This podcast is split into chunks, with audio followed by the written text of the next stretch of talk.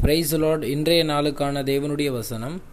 தமது சித்தத்தின் ஆலோசனை குத்ததாக எல்லாவற்றையும் நடப்பிக்கிற அவருடைய தீர்மானத்தின்படியே நாங்கள் முன்குறிக்கப்பட்டு கிறிஸ்துவுக்குள் அவருடைய சுதந்திரமாகும்படி தெரிந்து கொள்ளப்பட்டோம்.